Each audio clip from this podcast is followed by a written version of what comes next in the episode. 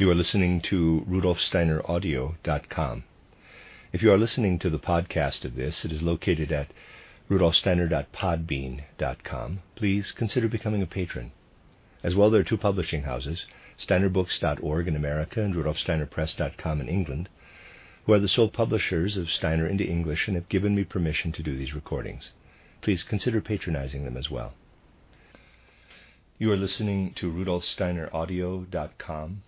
This is a reading of a collected work by Rudolf Steiner, number 107, entitled Disease, Karma, and Healing Spiritual Scientific Inquiries into the Nature of the Human Being. This is Lecture 7, given in Berlin on the 2nd of November, 1908.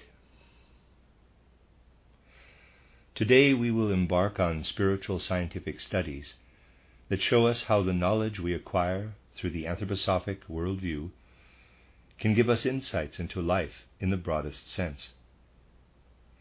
Besides developing greater understanding of mundane reality through such knowledge, we also gain broad, wide ranging insights as we trace life beyond death into the time unfolding for us then between death and a new birth. But spiritual science can be of great benefit precisely for ordinary daily life solving various riddles, and showing us how, if you like, we can cope with life. For those whose gaze cannot delve into the foundations of existence, much of what they encounter in life on a daily, indeed an hourly basis, will be incomprehensible. Many questions will build up for them, which sensory experience cannot answer, but which, if they remain unresolved riddles, can disrupt life by causing dissatisfaction. Dissatisfaction in life, however, can never lead people further or serve humanity's real salvation. There are hundreds of riddles of this kind which we could consider and which illumine life in a much more profound way than we might expect. The word forget is one that conceals many mysteries. It, of course, designates the opposite of retention of a particular idea, thought, or impression. No doubt you have all had some dismal experience of what this word represents. You have probably all suffered the agony of being unable to recall some idea or impression because it has vanished from your memory. You may then also have wondered why forgetting has to form part of our experience of life. Only insight into esoteric realities can help us understand such a thing. As you know, memory or recall, recall is connected with what we call the human etheric body. We can therefore assume that the opposite of remembering, forgetting, will likewise have something to do with the etheric body. It may be justified to ask whether any purpose is served by the fact that we can forget things we have once had in our mind? Or must we instead, as so often happens, accept the negative characterization of forgetting as a deficiency of the human soul, our inability to keep everything in mind at once? We will only gain insight into forgetting if we call to mind the significance of its opposite, the importance and nature of memory. When we say that memory is connected with the etheric body, we also have to ask why it acquires this role of retaining impressions and ideas. After all, a plant has an ether, body, and there it has a substantially different function. We have often discussed the fact that, in contrast to a mere stone, the whole materiality of a plant we see before us is permeated by its ether body. In the plant, the ether body is the principle of life in the strict sense, and then also that of repetition. If a plant were to subject only to the activity of the ether body, then the leaf principle would simply keep repeating from the root upward. It is due to the ether body that parts of a living entity keep replicating anew for it always seeks to keep producing the same thing. Something like this also occurs, of course, in reproduction, the producing of one's own species. And this is largely dependent on the ether body's activity. Everything in us and in animals that depends on replication can be ascribed to the etheric principle. The fact that vertebra keep repeating in the spine is due to this activity of the ether body. But where all the plant's vegetative growth culminates in the flower, this is due to the earth's astrality descending into the plant from without. The human astral body is likewise responsible for the way the vertebra expand as they rise to form the skull, becoming hollow. We can therefore say that whatever induces completion and conclusion is subject to the astral body, while all recapitulation derives from the ether body. The plant has this ether body, as we do also. Of course, a plant has no memory. To claim that a plant has some kind of unconscious memory that induces it to take note of the nature of the leaf it has produced before continuing to grow a little and then repeat the pattern by putting forth another leaf, takes us into the kind of fantastical territory to which modern scientists have recently given credence. People say, for instance, that heredity derives from a kind of unconscious memory. Currently, this has led to some nonsensical notions in scientific literature, for the plant has no memory, and to say that it has is really just amateurish in the extreme. The etheric body here enacts the principle of recapitulation. To understand the difference between the ether body of the plant and that of the human being, which, in addition to the functions of the plant's ether body, also has the capacity to develop memory, we have to clarify how plant and human being differ overall.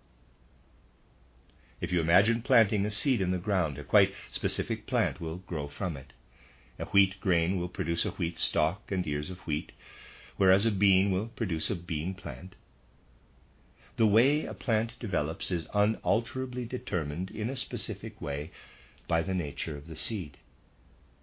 While it is true that a gardener can come along and enhance or reshape the plant by all sorts of horticultural methods, basically this is just a sort of exception to the rule, and is also very limited in scope compared with the general principle we stated that a plant developing from its seed will assume a very particular form and grow in a very specific way, and so on.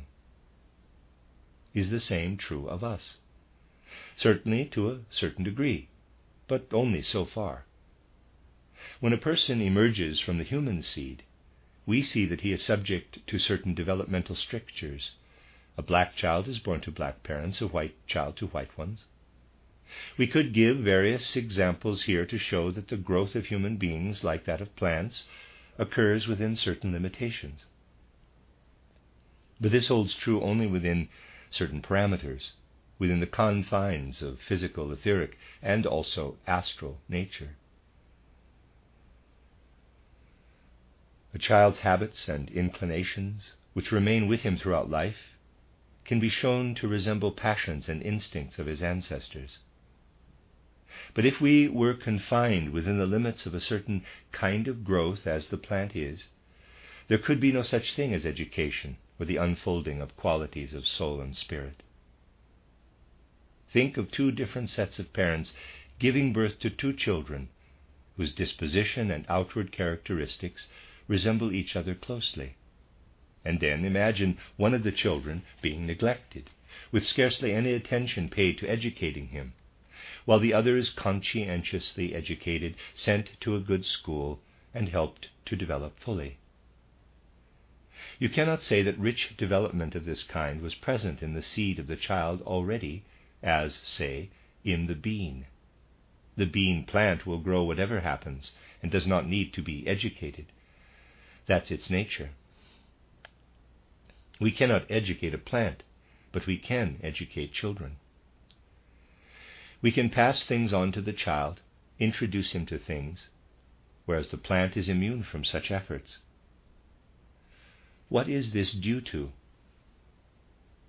It is due to the fact that in every instance the plant's ether body possesses a certain intrinsic lawfulness, closed off from outer influence, and developing from seed to seed, a certain scope that cannot be exceeded. The human ether body is different.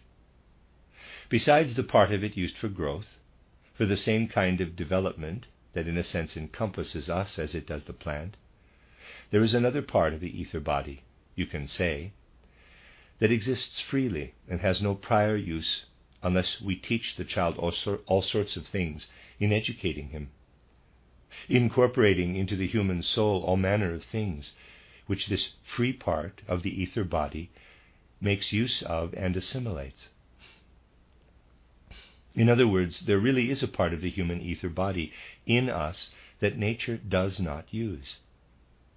We retain this and do not use it for growth, do not apply it to natural biological development, but retain it within us as something intrinsically free, by means of which we can assimilate the ideas and images that approach us through education. This assimilation of ideas occurs initially, however, by virtue of the fact that we receive impressions. We must always receive impressions, since all education is also based on impressions and on collaboration between the etheric and astral bodies. To receive impressions, you see, we need the astral body. But to retain an impression so that it does not fade again, the etheric body is needed. The activity of the ether body is necessary for retaining even the least, apparently most insignificant memory. For instance, if you look at something, you need the astral body. But to retain it, after turning your head away, you need the etheric body.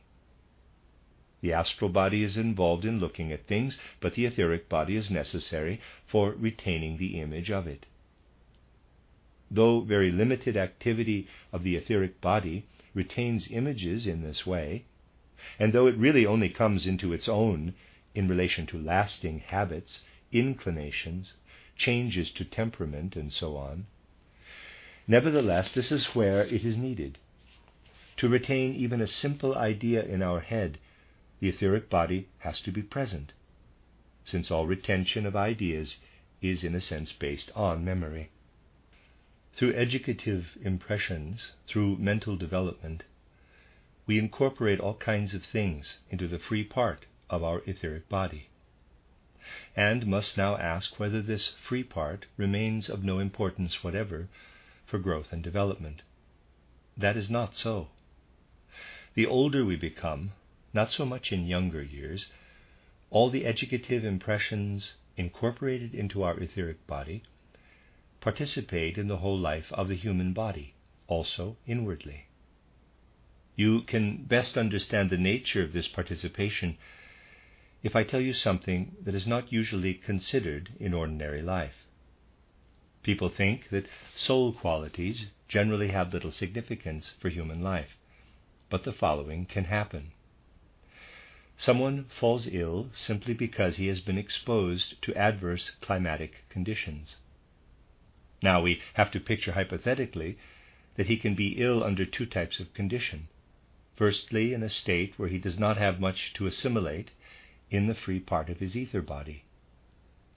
Let's assume that he is lethargic, and the outer world makes little impression on him, that he has put great obstacles in the way of educational efforts in his direction, that things have gone in one ear and out the other.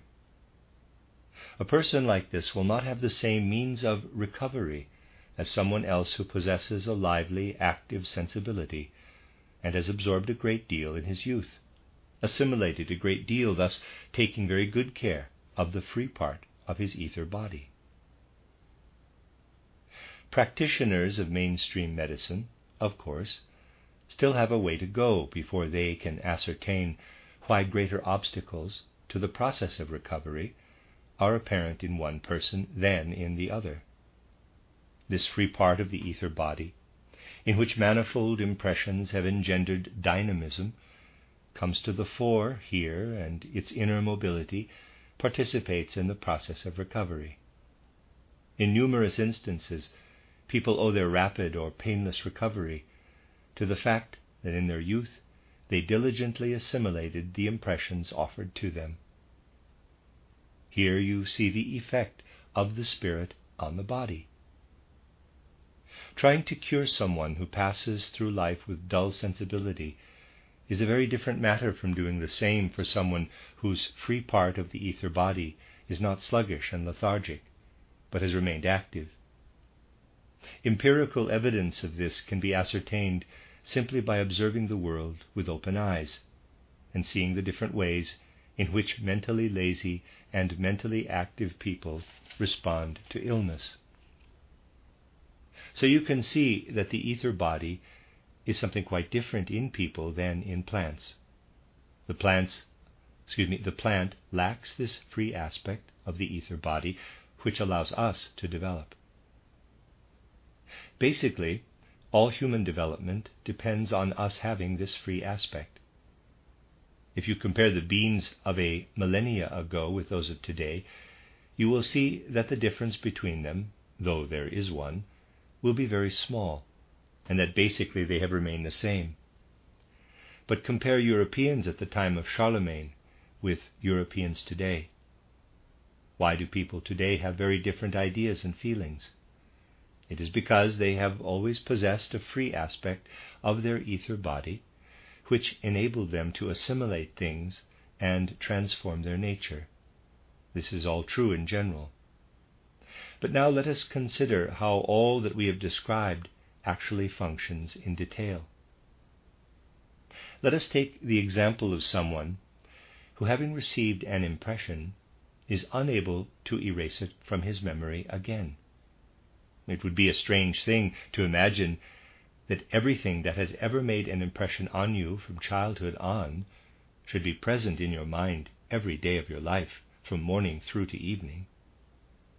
As you know, all this is only present to your awareness for a certain period after death, where it serves its proper purpose. But during life, we forget things. All of you have not only forgotten countless things that you experienced in childhood, but also a great deal of what happened to you last year, and no doubt also some of what happened yesterday. A notion that has disappeared from your memory, which you have, in quotes, forgotten, has not, however, vanished from your entire spiritual organism, the record and pattern of your being. This certainly isn't the case. If you saw a rose yesterday and have now forgotten it, the image of the rose is still present in you, as are all the other impressions you absorbed, even if they have been forgotten as far as your immediate awareness is concerned. Now, there is really an enormous difference between an idea or picture, while you remember it, and the same idea when it has disappeared from your memory. So let us consider an image formed in response to an external impression which is now living in our awareness. Then let us cast our eye, EYE, of soul on the way it gradually disappears, is gradually forgotten. It is still present, though, within our whole spiritual organism. What is it doing there? What is this forgotten image, in quotes, preoccupied with? It has its very own, excuse me, it has its own very important role. You see, it only begins to work upon this free part of the ether body, which I described, and to render this free part of the ether body of use to us once it has been forgotten. It is as if this image or idea has only then been properly assimilated. As long as we make use of it in order to know something with its aid, it is not working inwardly on the free mobility on the organization of the free part of the ether body. The moment it fades and is forgotten, it starts to work. And so we can say that ongoing work is continually underway within the free part of our etheric body. And what is it that undertakes this work? The laborers are our forgotten ideas. That is the great blessing of forgetting. As long as an idea or image sticks in your mind, you relate to an object. Excuse me, you relate it to an object. If you observe a rose and retain the memory of it, you relate the rose image to the external rose, so that the image is bound to the external object and is obliged to send out its inner energy toward it. But the moment you forget the image, it is inwardly released and starts to develop germinal powers that work inwardly upon your etheric body. Our forgotten notions, therefore, have major significance for us. A plant cannot forget, nor, of course, can it receive impressions. Simply because it uses up all its ether body for the purposes of growth, it would be unable to forget, since there is no unused remainder. Even if ideas could enter it, a plant would have nothing with which to develop them. But everything that happens does so in lawful necessity. Wherever something is present that needs to develop but is not supported in its development, an obstacle to development is created. Everything in an organism that is not incorporated into development becomes a hindrance to development. If all kinds of occlusions were secreted within the eye, EYE, substances that could not be assimilated into its general aqueous nature, vision would be impaired. Nothing may remain that is not integrated and absorbed. The same is true of mental impressions. Someone who, say, could receive impressions, but had to retain them continually in his mind, would soon be likely to reach a point where the part of the ether body that should be nourished by forgotten notions would receive too little of such sustenance, and would then hamper development like a paralyzed limb instead of furthering it. This is also why it is injurious for someone to lie awake at night and fail to get impressions out of his mind due to worry and anxiety. If he could forget them, they would become beneficial agents working upon his ether body. This shows vividly that forgetting is a blessing, at the same time highlighting the importance of not compulsively clinging to some notion or other, but instead learning to forget it. It is extremely injurious to a person's health if he cannot forget certain things. These very mundane and momentary things also have their ethical and moral dimension. The character of someone who does not harbor grudges has a beneficial effect, and there is really a connection here. To harbor grudges eats away at a person's health. If someone has done harm to us, and having absorbed the impression of what he did to us, we repeatedly return to it whenever we see him, then we relate this idea of harm to the person concerned and allow it to stream out of uh, from us. But if the next time we see this person, we manage to shake his hand as if nothing has happened, this is actually healing, not just in a metaphorical sense, but in reality. A notion that appears dull and ineffective outwardly when someone has injured us can at the same time pour into us and act in many ways as an inwardly healing balm. These things are realities and can again show us the broader aspects of the blessing of forgetting. Forgetting is not a mere deficiency in us, but is intrinsic to the most beneficial aspects of human life. If we only developed our memory, with everything retained there that makes an impression on us, our ether body would accumulate ever more of a burden, acquiring more and more content, but at the same time growing increasingly withered we owe our capacity for development to forgetting. But it is also true to say that no idea vanishes entirely from us, and we can best see this in the great memory tableau of our life that unfolds before us immediately after death. Here we see that no impression is ever entirely lost. We have touched upon the blessing of forgetting in daily life, both in neutral and moral realms. Let us now consider how forgetting works in the greater scope of life between death and a new birth. What is the nature of Kamaloka? that period of transition we pass through before our entry into Devachan, the true world of spirit. Kamaloka exists because immediately after death we cannot forget the inclinations, desires, and pleasures we entertained during our lifetime. At death we first depart from our physical body, and then behold the great memory tableau I have often described. After two, three, or at most four days, this ceases entirely, leaving a kind of extract of the ether body. While the real full part of the ether body draws away and dissolves into the general universal ether, a kind of essence remains, the ether body's framework or matrix, but now contracted. The astral body is the bearer of all instincts, drives, desires, passions, feelings, emotions, and pleasures. Now, in Kamaloka, the astral body would be unable to become aware of the torments of privation if it were not continually able to recall, through its ongoing connection with the residues of the ether body, what it has enjoyed and desired in life. The shedding of these habits is basically nothing other than a gradual forgetting of what chains us to the physical world. And so, when a person wishes to enter Devachan, he must first learn to forget what chains him to the physical world. Here too, therefore, we see that we are tormented by retaining our memory of the physical world.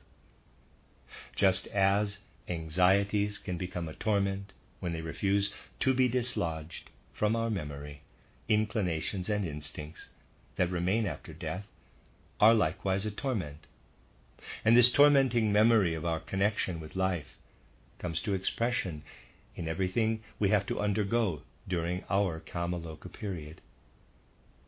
The moment we have succeeded in forgetting all desires and wishes connected with the physical world, and only then, the achievements and fruits of our previous life appear in the way necessary for them to take effect in Devachan.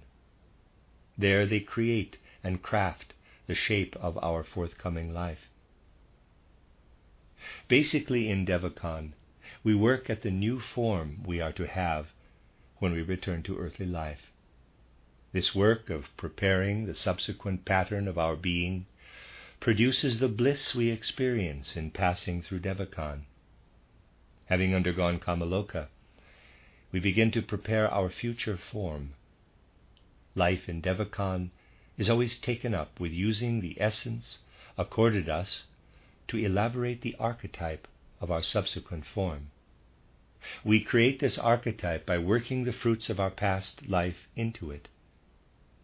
But we can only do this by forgetting what made Kamaloka so difficult for us. In speaking of suffering and privation in Kamaloka, we see that this is due to our inability to forget certain connections with the physical world, and that this world still hovers before us like a memory. Once we have traversed Lethe's flood, the river of oblivion, and learned to forget, the achievements and experiences of our previous incarnation are used gradually to develop the archetype, the prototype of our subsequent life. And then suffering starts to be replaced by the sacred bliss of Devachan. Just as we can be plagued in ordinary life to the point of ill health by anxieties and images that refuse to fade from our memory, and become a dry, withering obstacle inserted in our etheric body. So, in our being after death, we bear an obstacle that will go on causing us suffering and privation until by forgetting we have swept aside all connections with the physical world. And just as these forgotten notions can become a seed of recovery for us, so all experiences of our past life become a wellspring of joy in Devachan, once we have traversed the river of oblivion and have forgotten all that binds us to life in the world of the senses. And thus we see how these laws of forgetting and remembering hold true for life in its broadest scope. You may ask how, after death, we can have any notions whatever of what happened in our previous life if we are obliged to forget this life. You might wonder whether forgetting is a concept that can be entertained at all, since the human soul has cast off its ether body. And after all, memory and forgetting are connected with this body. Naturally, memory and forgetting acquire a somewhat different form after death. A transformation occurs, so that in place of ordinary recall, we read in the Akashic record. Whatever has happened in the world does not vanish, but exists objectively. As memory of our connection with physical life fades during Kamaloka, these same occurrences surface in a quite different way, becoming apparent to us in the Akashic record. We then no longer need the connection with our life as produced by ordinary memory. All such questions can be resolved if we take the time to ponder them. They only gradually become clear, since it is not possible to explain everything at once. To know these things also helps us understand much in daily life. A good deal of what belongs to the human ether body becomes apparent in the way the temperaments affect us. We have seen that the enduring disposition we refer to as temperament also has its source in the etheric body. Consider a person of melancholic temperament who cannot get over certain ideas that he feels compelled to keep pondering. Quite different from a person of sanguine or phlegmatic temperament whose ideas fade as fast as they arise. A melancholic temperament, in precisely the way we have been describing, can be injurious to health whereas a sanguine temperament can be exceedingly conducive to health in some respects. Of course, this should not be taken to mean that we ought to try to forget everything. But the healthy, beneficial aspect of a sanguine or phlegmatic temperament can be understood precisely in relation to these things, and likewise the unhealthy aspect of a melancholic temperament. We will still need to ask whether the phlegmatic temperament acts in the right way. A phlegmatic who absorbs inconsequential ideas will soon forget them, and this can only be healthy for him. But if these ideas, excuse me, but if these are the only notions he absorbs, this will not be good after all. Diverse things, you see, are all interrelated here. So, let us ask again is forgetting a defect of human nature, or does it have a beneficial aspect after all? Spiritual, scientific insights enable us to answer this question. And strong moral impulses, we find, can also follow from such insights. If a person believes that it is, quite objectively, conducive to his health and well being to be able to forget insults and injuries to which he has been exposed, a quite different impulse will guide him. But as long as he thinks this has no effect, no moralizing sermon will do any good at all. By knowing that he needs to forget, and that his well being depends on it, he will open himself to this impulse in a quite different way. This doesn't have to be merely egoistic. We can look at it like this If I am sick and ailing, if I ruin the inner state of my spirit, soul, and body, I will be of no use to the world. The question of well being can be considered from an entirely different point of view. A pronounced egotist will, anyway, gain little from such considerations.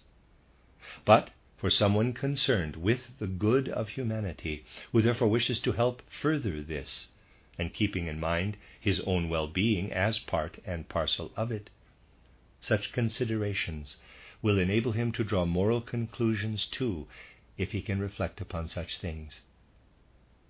And then, if spiritual science enters and acts upon our life, revealing to us the truth about certain spiritual states, it will, more than any other insight, provide us too with the most powerful ethical and moral impulses rather than moral commandments of a merely external nature.